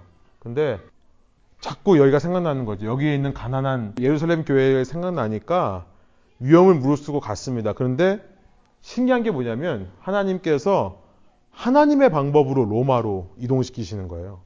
이게 우리가 흔히 말하는 바울의 4차 전도 여행입니다. 근데 그 내용을 보면 그냥 후송되는 게 아니에요. 가는 곳마다 복음이 전해져요. 신기하죠? 그 내용이 제가 자세하게는 그 부분은 얘기하지 않겠지만 7번입니다. 로마로 후송되는 거죠. 그래서 27장부터 28장까지 이때가 이제 한 2년 정도 가이사에서 감옥 생활을 했으니까 57년에서 59년 있었고요. 59년서부터 약 한 1년 정도의 시간 동안에 섬을 거쳐서 로마로 배를 타고 이동하게 되는 크레테 섬을 거쳐 가지고 이동하게 되는 로마로. 근데 여러분 이 크레테 섬이 되게 중요합니다. 사도 바울이 크레테 섬을 거쳐서 로마로 후송되니까 이전에 한 번도 안 갔던 데예요. 근데 이제 크레테 섬에 나중에 자기의 신복 하나를 보내죠. 누군지 아세요? 이거 좀 이따 설명드릴게요. 크레테 섬. 그러니까 하나님이 참 신기하세요. 그러니까 인간이 생각하는 이 길이 제일 빠른 것 같은데요. 아니에요. 이런 하나님의 방법을 통해 돌아가는 것 같고 시간은 더 많이 지체되는 것 같지만 더 놀라운 일들이 벌어져요. 여기를 들리지 않았다면 우리 지금 성경 66권 중에 한 권이 빠져요. 이렇게 가게 됩니다. 로마로 도착한 때가 주후 약 60년경인데 사도행전 보면은 여기서 2년 동안 감금되어 있다 하니까 이렇게 됩니다. 로마에서 감옥 생활 하는 게요. 가택구금이에요. 하우스 어레스트예요. 그러니까 그냥 감방에 있는 곳이 아니라 그때 감방은 정말 힘든 곳이었거든요. 환경도 안 좋고 사람도 못 만나고 그런데 시민권자라서 하우스 어레스트 당했기 때문에 많은 사람들 만나고 그 집에서 들락날락 할 수가 있기 때문에 맨 마지막에 뭐라고 되어 있냐면 계속해서 말씀이 퍼져나가더라. 이제 이 로마 감옥에서 60년, 62년 사이에 네 권의 책을 쓰는데요. 그렇죠. 한 군데 편하게 머물면서 그동안에는 여행 다니라고 집필을 할 수가 없었어요. 근데 오히려 감옥에 있다 보니까 죄수들에게, 간수들에게 복음이 전해질 뿐만 아니라 그 상황 속에서 네 권의 책이 쓰여지는데 그게 이제 우리가 옥중서신으로 알고 있는 에빌골빌. 예. 이렇게 외우죠. 에빌골빌. 에베소서, 빌립보서, 골로새서, 빌레몬서. 이 네 권의 책이 거기서 쓰여집니다. 좀 더 자세히 있다가 말씀하기로 하고요. 여기까지가 이제 사도행전이고요. 기독교 전통에 의하면 교부들의 기록들이 있는데요. 사도 바울이 이때 풀려났다고 얘기합니다. 아마도 이 네 권의 책 중에 제가 나중에 말씀드리겠습니다만 이 빌립보서가 가장 마지막에 쓰여진 것으로 봐요. 빌립보서가 우리 성경 순서는 이렇게 돼 있지만 빌립보서가 가장 마지막인 것 같습니다. 왜냐하면 사도 바울이 두 군데서나 내가 곧 풀려날 거다라는 것을 힌트하기 때문에 그래요. 그러니까 이제 많은 사람들은 아 여기서 말하는 빌립보서는 풀려난다는 게 여기 시저리아 가이사랴에서 감옥 생활했을 때 이때를 얘기하는 거구나 이렇게 생각을 했었어요. 그때 2년 동안 여기 감옥 생활했잖아요. 로마로 후송되기 전에. 그러니까 거기서 아마 빌립보서를 썼을 거다라고 생각하는 사람도 있지만 아니죠. 유대인 전통에 의하면 최근에 이제 또 밝혀진 그런 드러난 문서들을 보니까 교부들이 그렇게 얘기를 해요. 62년까지 감옥 생활하다가 풀려나서 AD 주후 62년부터 한 64년까지 다시 선교 활동을 했다는 거예요. 이때 소위 우리가 말하는 5차 전도 여행이 이루어집니다. 이때 아마 로마서 할 때 얘기하겠지만 사도 바울이 로마가 끝이 아니에요. 로마에서 더 끝이 있습니다. 어디냐면 유럽의 끝이라고 생각하는 스페인이에요.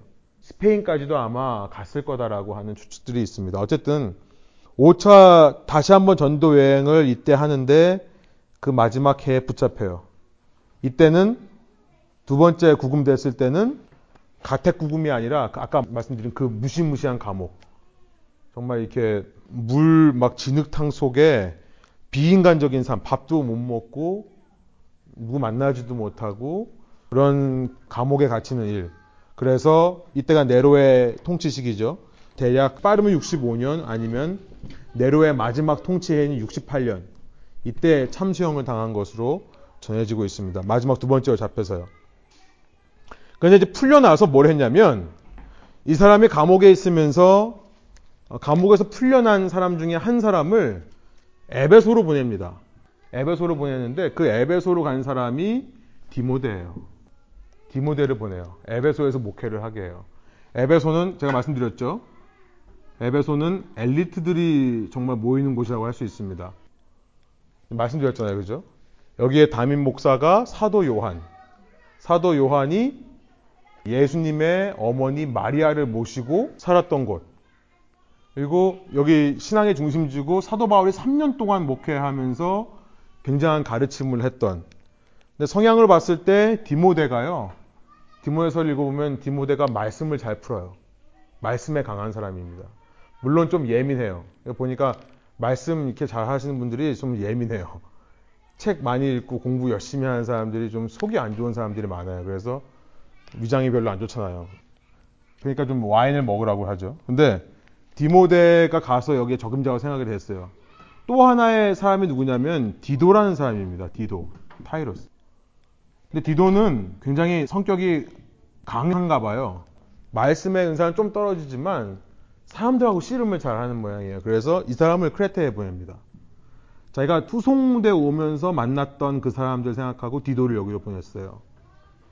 섬 사람들 얼마나 험하죠? 그러니까 야 그러면 왜? 막 이런 스타일로 목회를 했나 봐요. 어, 풀려나서 마게도니아 지역을 다니면서 마게도니아에서 에베소에 있는 디모데를 향해 편지를 쓰는 게 디모데 전서입니다. 그러고 나서 바로 이 크레테에 있는 디도에게 편지를 보낸 게 디도서예요. 그리고 나서 64년경에 다시 투옥됐었을 때 그때 이 감옥 속에서 내가 다시는 이제 풀려나지 못할 것을 알고 마지막으로 디모데에게 마지막 편지를 보낸 게 디모데 후서로 알려져 있습니다. 그래서 거기 이제 순서를 보시면 그렇게 되는 거예요. 자, 벌써 한 1시간 한 15분 정도 제가 사도행전을 얘기를 했는데요. 들어오세요. 이게 좀 흐름이 좀 보이세요? 예. 서신서로 좀 넘어가겠습니다. 자, 이제 편지와 서신서라고 되어 있는데요. 그렇게 중요한 거 아니니까 그냥 넘어갈게요. 빨리빨리 하고 넘어가겠습니다. 편지라고 하는 것은 좀 다른 것이 있나 뭐냐면 실제 사람. 그러니까 어떤 구체적인 대상을 염두로 쓴 게 편지예요. 근데 이제 서신이라고 하면 보통 일반 서신이라고 하면은 내가 딱 염두에 두고 있는 사람들이 없습니다. 그러니까 우리가 지금 보고 있는 바울 서신 같은 경우에는 전부 편지죠, 사실은. 특별한 대상이 있어요. 고린도 전서면 고린도에 있는 사람들. 그죠? 빌립보서면 빌립보에 있는 사람들에게 또 디도서 하면 디도에게 보낸 편지 이렇게 되어 있습니다. 근데 보통 이제 바울 서신을 서신이라고 합니다. 바울의 편지라고 안 그러고 서신이라고 합니다. 근데 이제 왜 이런 말을 하냐면 예를 들어서 히브리서 같은 경우에는 특별한 recipient 수신자가 없죠. 그냥 일반 사람들에게 공부하기 때문에 그걸 약간 일반 서신이라고 분류를 한다는 거예요. 그런데 모든 편지는 이런 서식이 있습니다. 첫 번째는 뭐냐면 이런 real people한테 보낼 때는 항상 그 당시에 코드가 있었어요. 뭐냐면 처음에는 발신자가 꼭 들어갑니다. 영어로 샌더라고 되어 있으니까 추측해 볼 수 있겠죠, 답을.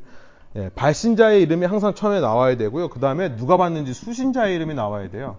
리시피언이. 그 다음에 나는 누구고 누굴 향해 쓴다라는 얘기가 나오면은 그 다음에 바로 나와야 되는 게 인사입니다.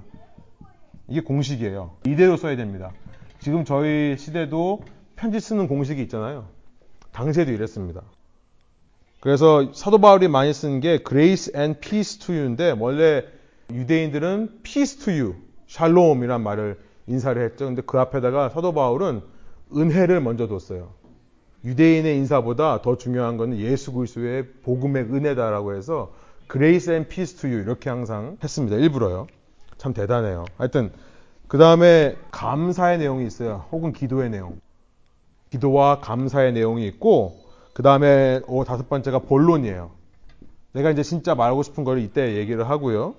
그 다음에 맨 마지막이 맺는 말이 블레싱으로 끝납니다. 축도로 끝나요. 축복하는 말. 그러니까 우리가 안녕히 계세요라고 말하는 것도 축복하는 거죠, 사실. 안녕히 샬롬이잖아요. 유대인 말로 말하면.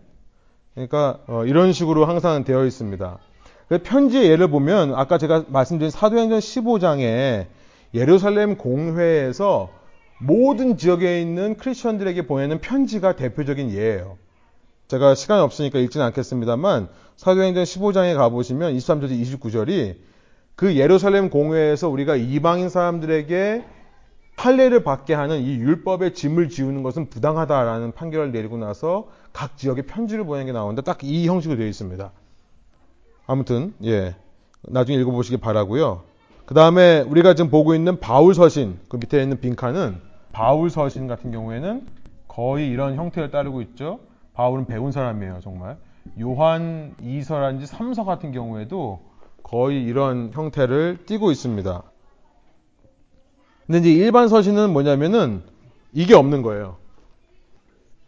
보통 뭐 감사하고 이런 내용은 있지만 본론은 있지만 발신자, 수신자, 인사 마지막에 축도하는 블레싱 1번부터 3번, 6번이 빠져 있는 경우가 일반 서신으로 보통 분리를 합니다. 그래서 히브리서예요.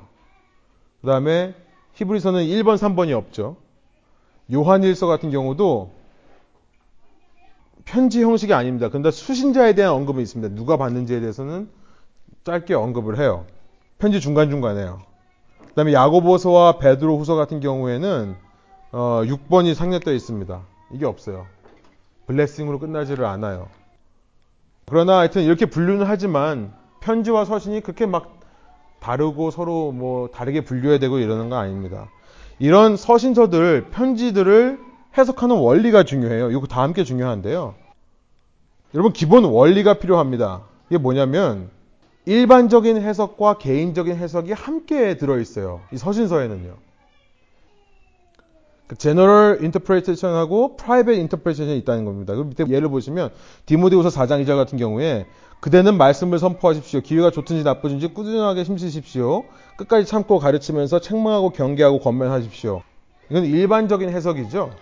모든 사람에게 해당되는 겁니다. 그런데 똑같은 편지에 이런 말이 있어요. 똑같은 장에 그대가 올 때에 디모데후서는 아까 말씀드린 대로 바울이 맨 마지막으로 디모데에게 쓴 편지라고 했습니다. 그대가 올 때에 내가 들어와 있는 가보의 집에 두고 온 외투를 가져오고 또 책들은 양피지에 쓴 것들을 가져오십시오. 이거를 우리가 일반적으로 적용하는 사람들은 없죠. 그러니까 우리가 누구한테 말할 때 그러면 올 때 외투를 가져오십시오 이래야 되고 뭐 양피지에 책 사서 읽어야 되고 이런 거 아니잖아요. 그죠?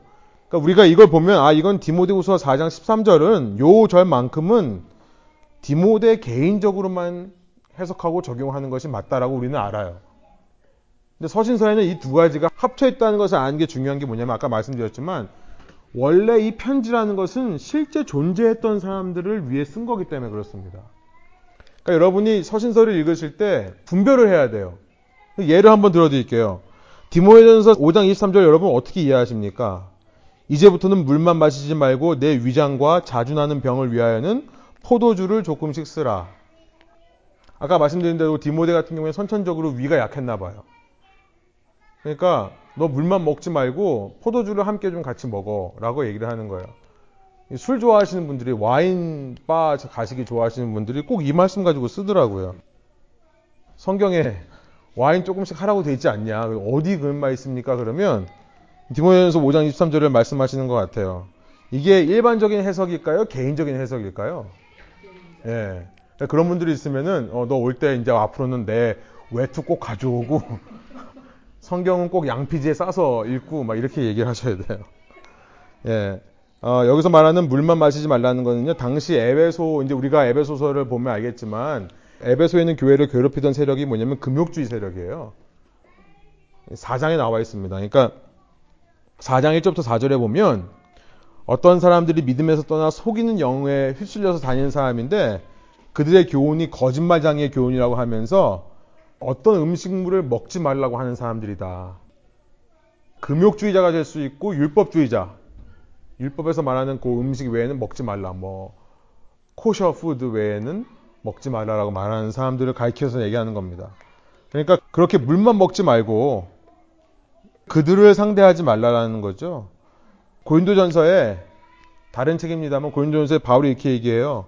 모든 것이 다 가하다. 그런데 모든 것이 다 유익한 것은 아니다. 그러니까 사도 바울에게는 우상에 바쳐진 재물이라 할지라도 먹을 수 있다는 겁니다. 그러니까 지금 디모데에게 그런 조언을 하는 것 같아요. 율법적으로 하는 사람들에게 내가 꼭 알려주기 위해서라도 너가 위장이 안 좋으면은 와인 같은 거 충분히 마시고 그래라. 그 사람들이 너한테 뭐라고 하든 신경 쓰지 말고 하나님 안에서 우리는 모든 것을 마실 수 있다.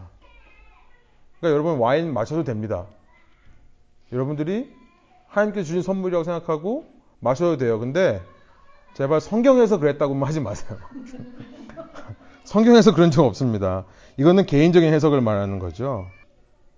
그래서 편지를 이해하는 데 있어서 이 두 가지를 구분하는 것이 중요하고요. 그래서 이제 다음에 근본 원리 1에 그게 적용이 되는데요. 두 번째 또 생각해 볼 건 뭐냐면 이게 실제 존재했던 사람이기 때문에 역사적 배경을 아는 것이 너무나 중요합니다. 그리고 당시 시대 문화를 아는 것이 너무나 중요해요. 그래서 제가 영어 썼습니다만 이, 모든 서신서들은요, 오케이셔널 다큐멘트예요. 무슨 말이냐면 동기가 있는 쓰게 된 이유가 있는 그런 문서라는 것을 여러분이 기억하시면 좋겠습니다. 그래서 원리가 뭐냐면 첫 번째, 여러분이 이걸 읽으실 때 사실은 성경 전체에 다 적용되는 거지만요. 특별히 서신서에는 더 많이 적용된 게 뭐냐면 여러분 사실은 오늘 이 얘기 들으시면 신학교 안 가셔도 돼요. 어떻게 해석하는가? 첫 번째는 뭐냐면은 원독자에게 original recipient입니다. original reader라고 그래요. 원독자에게 이해될 수 없는 해석은 틀린 거다. 여러분 이 원리를 읽으시기 바랍니다. 이게 없으면 자꾸 우리는 이걸 읽으면서 귀에 귀걸이 코에 귀걸이 무슨, 무슨, 무슨 말이냐면 고린도전서라는 책이 쓰여졌을 때는 고린도라고 하는 실제 대상이 있었다는 거예요. 우리가 고린도서를 읽으면서 그 당시 사람들이 이해하지 못하는 해석을 한다면 잘못된 거란 얘기죠. 계시록 때 얘기하겠습니다만은 666이 바코드다? 틀린 겁니다. 말이 안 되는 거예요. 그 요한계시록이라고 하는 것은 소아시아에 있는 일곱 교회를 향해 쓴 거거든요. 편지입니다. 근데 그게 무슨 바코드고 그게 무슨 베리칩이고 예, 아닙니다. 원독자에게 이해될 수 없는 해석은 틀린 겁니다. 잘못된 거예요.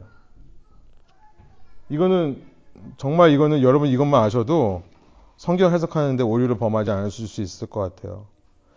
고린도전서 13장 10절에 예가 있는데요. 뭐 이게 뭐냐면은 뭐 온전한 것이 올 때는 부분적인 것이 사라집니다. 막 이랬다고 온전한 게 뭐냐? 이 온전한 것을 사람들이 성경 66권으로 해석을 합니다. 원독자가 고린도에 있는 사람들이 그렇게 이해를 했을까요? 생각하면 아니죠. 고린도전서 읽는 사람들은 13장에 나와 있는 문맥을 가지고 이해를 할 겁니다. 사랑을 말하는 거죠. 그러니까 사랑이 오면 사랑이 완성이 되는 것이 제일 중요하다. 어떤 은사보다 사랑이 더 중요하다는 얘기를 하는 겁니다. 그래서 어떤 사람은 뭐 은사 중단론 이런 걸 얘기를 하면서 성경이 왔기 때문에 더 이상 뭐 방언도 필요 없고 예언도 필요 없다라는 식으로 얘기를 하지만요. 그런 해석이 잘못된 거라는 얘기를 좀 하고 싶었고요. 그 다음에 두 번째는 뭐냐면 원독자와 현대 우리가 공유할 수 있는 부분에서는 같은 원리로 해석한다. 빈칸은 같은. 그렇죠. 원리라고 하는 것은 시대와 상관없이 똑같이 적용되는 겁니다. 그러니까 예를 들어서 로마서 3장 23절에 모든 사람이 죄를 범하였으면 하나님 영광에 이르지 못하더니 이런 말이 있다면 이거는 당시 사람들에게도 똑같이 적용되고 우리에게도 똑같이 적용되는 겁니다. 당시 사람들은 교육을 못 받았으니까 더 지적 수준이 낮았으니까 이렇게 말했다라고 말하는 건 틀리다는 것이 말씀드리는 거죠. 그 다음에 성경적 본질과 있고 이 두 가지를 알면요.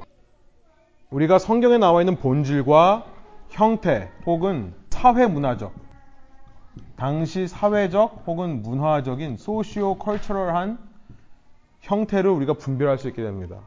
그래서 빈카에는 사회 문화적 형태를 구분해야 된다. 예를 들어서 고린도전서 11장 3절부터 5절에 이런 말이 있습니다. 남자의 머리는 그리스도고 여자의 머리는 남자고 그리스도의 머리는 하나님인 것을 알기 바랍니다 하면서 남자가 머리에 무엇을 쓰고 기도하거나 예언하는 것은 자기 머리를 부끄럽게 하는 것입니다. 그러나 여자가 머리에 무엇을 쓰지 않은 채로 기도하거나 예언하는 것은 자기 머리를 부끄럽게 하는 것입니다. 그것은 머리를 밀어버린 것과 꼭 마찬가지입니다. 당시 문화에서 여인들이 남자가 없을 경우에는 머리를 밀어버렸거든요. 그러니까 내가 머리가 없다라고 하는 뜻이에요. 과부라고 하는 뜻입니다. 그런데 여자들이 교회에 와서 어 바울은요 복음을 어떻게 이해했냐면 갈라디아서 3장 26절 28절에 보면 그리스도 예수 안에서는 남자나 여자나 종이나 자유인이나 다 똑같다. 유대 사람도 그리스 사람도 없다. 모두가 그리스도 예수 안에서 하나다라고 얘기를 합니다. 갈라디아서 3장 26절 28절에요. 그러니까 바울이 세운 교회들은 어떤 특징이 있겠어요? 물론 바울만이 아니라 진짜 복음을 가지고 개척된 교회 안에서는 남자와 여자가 동등해지는 겁니다. 근데 당시 사회는 어땠을까요? 여자가 남자와 말을 섞지를 못했습니다. 그리스 문화나 유대인 문화도 그렇고 여성들은 인간 취급을 못 받았어요. 어디 감히 남자와 여자가 함께 있는가? 한 장소에. 근데 그거를 기독교인들은 서로 이해하고 봐야 되었단 말이에요. 우리는 같은 동등한 거다. 그랬다고 해서 여인들이 자꾸 교회에 와가지고 그런 사회 문화 속에서 교회라고 해서 자꾸만 당시 문화의 어떤 사회적인 질서라든지 문화에서 주는 어떤 질서를 무시하고 그냥 똑같이 한다면 똑같이 해도 되지만 그것을 조심하지 않는다면 아니 오히려 이제 당시 문화에서 억압받던 여성들이 교회에 와서 자유가 되니까 오히려 이제 남자들을 가르치고 하는 것들로 올라서게 되는 거예요. 그러니까 신기한 게 뭐냐면 여러분 사도행전에 보면 또 서신서에 보면 지도자들을 세우는데 여성을 세우지를 않습니다. 남성들만 세워요. 당신 문화가 그래서 그래요. 아무리 교회가 평등을 요구한다 하더라도 교회 안에서의 조직을 세울 때 항상 남자들만을 중심으로 세웠어요. 왜냐면 불신자들이 들어왔었을 때 혹은 비신자들이 들어왔었을 때 남자들이 이렇게 딕테이트 뭔가를 얘기하지 않고 오히려 거꾸로 여자가 남자를 이래라 저래라 하고 있다면 그 적응 못 하겠죠. 당시 사회 사람들이.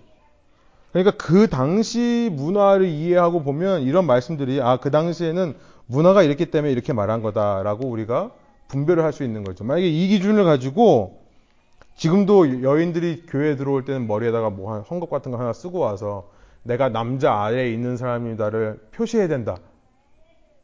그러지 않으면 진짜 이 머리를 다 밀어버린 것이 더 낫다라고 생각한다면 잘못된 거라는 얘기를 드리고 싶으신 거예요. 그렇게 적용하면 안 된다는 거죠. 당시 사회의 문화적인 모습에서 이렇게 나왔던 거죠. 근데 고린도전서 읽다 보면 여자가 교회에서 말하는 것은 부끄러운 일입니다. 여자들은 교회에서는 잠자코 있어야 됩니다. 교회에서 말하는 것이 허락 안 되었습니다. 이렇게 얘기하거든요. 그러니까 굉장히 이 성경을 읽으면서 상처를 받죠. 근데 당시 문화가 그랬다는 거예요. 그런 문화 속에서 교회 장로 집사들이 말하고 있는데 여인들이 말을 하면 아무리 옳은 얘기를 하더라도 저희가 얘기하겠습니다만 다른 서신서 할때 나오겠습니다만 복음은 결코 무례하지 않습니다. 복음은 무례하지 않아요. 비상식적이지 않습니다. 당시 사회의 사회 문화적인 요소를 충분히 존중하면서 복음이 전해지거든요. 이제 그런 식으로 했기 때문에 이것은 본질이 아니라는 것, 형태라는 것. 본질은 뭡니까? 질서가 있는 거죠. 그러니까 고린도전서 14장에서 말하는 건 뭐냐면 성령의 역사는 자유분방한 게 아니다. 성령의 역사는 반드시 질서 안에서 이루어진다. 그 질서는 뭐냐면 교회가 세운 권위 스트럭처예요. 어떠리티입니다. 교회의 권위 순서대로 역사하는 거지 결코 자유분방하게 일어나지 않는다라는 것을 14장에서 얘기를 하는 거죠. 예, 아무튼 넘어가겠습니다. 75페이지에 나와 있는 요 바울 서신서가 이제 여러분 숙제입니다. 제가 지금 강의한 내용을 보시고 여러분이 중요 연도 지금 AD라고 되어 있고 뒤에 연도가 안 써 있어요. 제가 근데 강의를 하면서 다 썼습니다. 칠판에다가 이 연도들을. 그러니까 첫 번째 1번만 제가 답을 드리면 예수님의 십자가 부활 승천 AD 뒤에 예, 33이라고 여러분이 적어 놓으시면 됩니다. 이런 식으로 1번부터 27번까지 연도를 한번 다 적어 보시고요. 여러분이 이것만 숙지를 하시면은 이제 신약을 볼 때 사도행전하고 서신서들이 딱 눈에 이렇게 정리가 돼요. 순서들이. 그래서 사실 제가 이것까지 하려고 했는데 시간이 없으니까 못하지만 여러분이 사실은 한 분씩 나오셔서 그림 그리면서 1차, 2차, 3차 전도여행의 모습을 대략적으로 이렇게 한번 그려보셔야 돼요, 사실은. 제가 사실 원래 시키는데 저번에는 제가 써오라고 했거든요. 종이에다가. 한번 써보라고. 해보실 수 있는 분들은 해보시지만요. 여러분 혼자서라도 한번 해보세요. 대강 저처럼 말도 안 되는 지도 그려놓고요. 이렇게 여기서 시작해가지고 어떻게 어떻게 지나요. 1차 전도여행이 어떻게 되고 2차가 어떻게 되고 뭐 이런 거 있잖아요. 그 다음에 3차가 또 어떻게 되는지 여기서 갔다가 다시 와가지고 돌아와가지고 이렇게 가는지 뭐 4차는 크레테 섬 어디 지나가가지고 어떻게 가는지 뭐 이런 것들을 대강 한번 그려보시면 여러분 성경을 읽으실 때 굉장히 입체적으로 잘 보실 수 있을 것 같아요. 이 부분 숙제로 넘어가고요. 10분 남았는데 할 수 있는 데까지 하겠습니다. 갈라디아서 처음에 보면 잘 들으시면 이제 여기 다 나와요. 답들이. 기록 배경으로 넘어갑니다. 사도 바울의 몇 번째 여행 때 갈라디아가 써졌다고요? 아까 말씀드렸죠? 예, 1차 전도 여행 후에 쓰여졌습니다. 주후 AD 48년경이에요. 어디서 썼냐면 아마도 안디옥에서 썼을 거라고 생각이 듭니다. 그 처음 파송지죠. 기록 배경은 뭐냐면 갈라디아서 1장 7절에 보면 다른 복음이 들어온다. 내가 예수님으로부터 받은 복음 외에 다른 복음이 자꾸 들어오는데 뭐냐면 그 다른 복음이 뭐죠? 거짓 믿음이라고도 하는 그 다른 복음은 뭐냐면 예수님만으로 구원받는 게 아니라 예수 믿기 전에 먼저 유대인이 되어야 된다는 그 할례주의자들, 율법주의자들의 복음을 다른 복음이라고 합니다. 그것을 5장 12, 12절에는 어지럽게 하는 자들이라고 해요. 그 사람들을 가리켜서 할례당이라는 표현을 씁니다. circumcision party. 그렇게 그냥 사람들 만날 때마다 할례받게 하려고 그냥 혈안이 되어 있는 사람들. 할례당이라고 그래요. 실제로 유대인 역사 중에 있었습니다. 그러니까 믿는 건 좋은데 오케이 그리스도가 메시아인 건 오케이 그렇다고 쳐. 근데 그 전에 먼저 너희들이 유대인이 되어야 된다. 이방인들이 구원 얻으려면 무조건 할례를 받아야 된다. 그러니까 구약의 사고방식에 갇혀 있는 사람들이죠. 핵심 주제는 뭐냐면 바울의 사도됨을 변호하는 겁니다. 첫 번째는요. 저는 어느 서신서를 봐도 갈라디아서처럼 나의 사도됨에 대해서 열심히 설명하는 데가 없어요. 물론 고린도 전서에서 좀 하긴 하지만 갈라디아서에처럼 이렇게 바울이 나의 사도됨을 얘기하는 책이 없어요. 정말 내가 왜 사도가 어떻게 사도가 됐는가? 내가 예수님을 직접 만났다고 얘기를 해요. 내가 부활하신 예수님으로부터 직접 사도직을 받은 거다. 나는 사람으로부터 받은 게 아니라 부활하신 예수님으로부터 받았다는 것을 얘기합니다. 저는 이것만 봐도 갈라디아서가 맨 처음에 쓰였을 가능성이 높다고 생각합니다. 그렇죠? 데살로니가서는 전혀 이런 소개가 없어요. 바울의 사역 초기라고 볼 수 있고요. 자기의 사도직에 대한 논란. 그렇죠. 사도행전 1장 21절부터 22절에 보면 사도의 조건을 제자들이 말하는 게 뭐냐면 예수님께서 처음 갈릴리에서 사역하실 때부터 예루살렘에서 죽으실 때까지 예수님과 함께 3년 반 시간을 다녔던 사람이어야지만 사도가 될 수 있다. 그래서 마띠아를 뽑잖아요. 근데 사도 바울은 전혀 그런 사람이 아니죠. 예수님이 살아계실 때 예수님 관심도 없었고 예수님 승천하신 이후에는 예수님 믿는 사람들 죽이려고 했던 사람이었는데 부활하신 예수님께서 자기에 직접 나타났고 정말 사도직을 줬다라고 얘기를 하는 겁니다. 그래서 자기 사도됨을 변호하는 것이 주제고요.